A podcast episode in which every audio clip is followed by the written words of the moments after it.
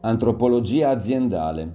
Mai, come in questi ultimi decenni, c'è bisogno di un approccio comparativo e di antropologi al lavoro sul lavoro, perché non sta cambiando solo l'organizzazione, il sistema, l'articolazione delle gerarchie di potere all'interno del mondo del lavoro, ma la cultura stessa del lavoro, l'universo simbolico cui fa riferimento, gli elementi di senso che le persone vi ritrovano per capire chi sono e qual è il loro ruolo sociale.